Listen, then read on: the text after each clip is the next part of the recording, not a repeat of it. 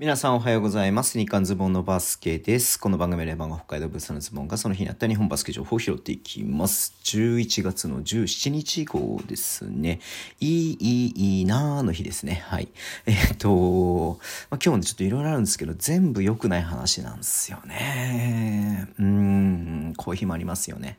はい。え、っと、まずですけれども、えー、サーディラベラね、サイネオフェニックスがね、はい、富山グラジーズのね、ゲーム2のね、ね、あのまあ涙のね、あれが結構ね、ピックアップされてましたけれども、あの後なんですかね、あの前なんですかね、ちょっとわかんないけれども、コートエンドのスポンサーの看板を殴打し、破壊、破損させていたということで、えっ、ー、とね、リーグの方から制裁がありまして、2試合の出場停止と罰金10万円ということでね、次節、えー、12月の4日に、4日と5日ね、えー、やる、えっ、ー、と、司法住三河戦は出れないということですね。うん。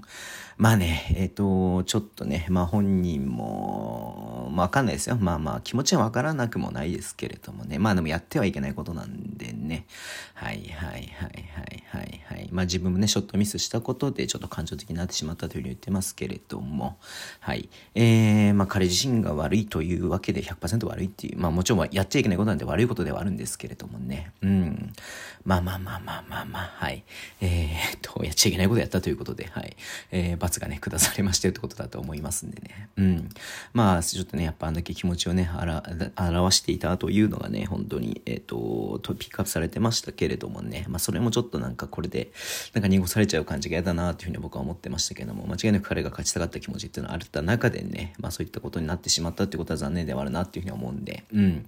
まあ、そうですね、次本当に、えっ、ー、と、この悔しさをバネにね、頑張ってほしいなっていうふうに思いますし、えー、まあこういうことをね、なくしてほしいよねっていうふうに思いますね。はい。えー、ということで、あとですね、えっーと、お、お、お、お、お、お、お、お、うんと、あれだね、滋賀のガドソンですね、ノバガドソンですけれども、えっと、14日ね、それこそあの、新州との試合ゲーム2で、えっ、ー、と、テクニカルファールとアンスポをね、まあ宣告されたということで、まあその試合もね、退場になってましたし、えっ、ー、とね、まあいつも通りですけれども、これはね、1試合の出場停止とね、罰金5万円ということで、うん。で、次のね、渋谷戦は出れないとね、1試合だけ出れないということになってますね。やっぱカードソン結構大事ですからね。うん。まあまあまあまあ、これもどうにもっていう形がありますんでね、まあゲームの中で起きたことなんでね、なんとも言えませんけれども、という話ではあります。はい。えー、で、次なんですけど、これも本当良くないよね、と思っていて、秋田ノーザンハッピーネッツのアシスタントコーチ1名が、えっ、ー、とですね、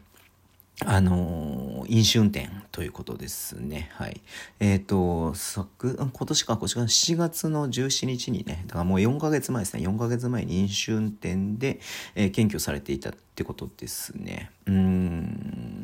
えっと、まあ、それで、まあ、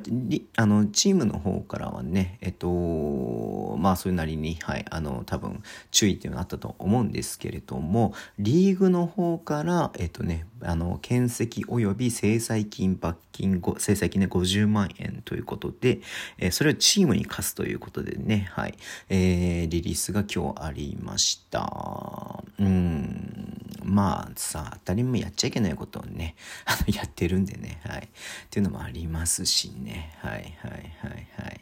うーん、まあこれも何とも言えないですけれどもね、まあ場合によってはね、本当に首ということもね、考えられるようなことではあるとは思いますんで、まあ、どのコーチかわかんないっすよ。すいません。僕もちょっとね、そこまでわざわざ掘って調べようと思って調べてないんで、うん。調べたとこでね、どうに、どう、なんとも思わないんでね、うん。まあ、ねーっていうことなんですよね。本当にね。何も言えないです、これは。本当に。なんかもう、これはもっとチームにね、まあもちろん、あのー、何？えっと、それをね、えっと、かて、じゃまあチームの方の責任ではあるとは思うんですよ。前もね、選手があったりとかもあるまあチームの責任っていうのもあるとは思うんですけれども、まあそれ以上にさ、チームがね、あの、飲酒運転しちゃいけないですよってわざわざさ、言わなくても飲酒運転ってしちゃいけないもんじゃないですか。うん。っていうとこだなというふうに思って見てました。はい、すいません。なんかね、煮え切らない感じがありますけれども、はい。最後ね、これが本当に心配と言いますか、良くないニュースだなと思ってたんですけれども、まあ、ちょっとね、日本バスケ情報っていうことにならないのかもしれないですけれども、えー、昨シーズンまでね、サイネオフェニックスに所属してました、ステファン・エロバッツですね、イエルカー、ね、通称イエルカーですけれども、えー、今シーズンはね、まあ、3円から離れていて、ギリシャのね、リーグで今、えー、やっているということなんですけれども、はい。えっ、と、脳卒中、練習中にね、脳卒中で倒れたということですね。うん。まあね、えっと、状態は、容態、状態じゃない、容態はね、安定しているけれども、まあ、予断許さないみたいなことをね、書いていたので、まあ、良くなってほしいですよね。わかんないね。うん。まあ若い選手ですしね、まあ32歳なんで、うん、特段無理してたっていう感じでもないとは思いますけどね、まあちょっと気になるのがやっぱりあの、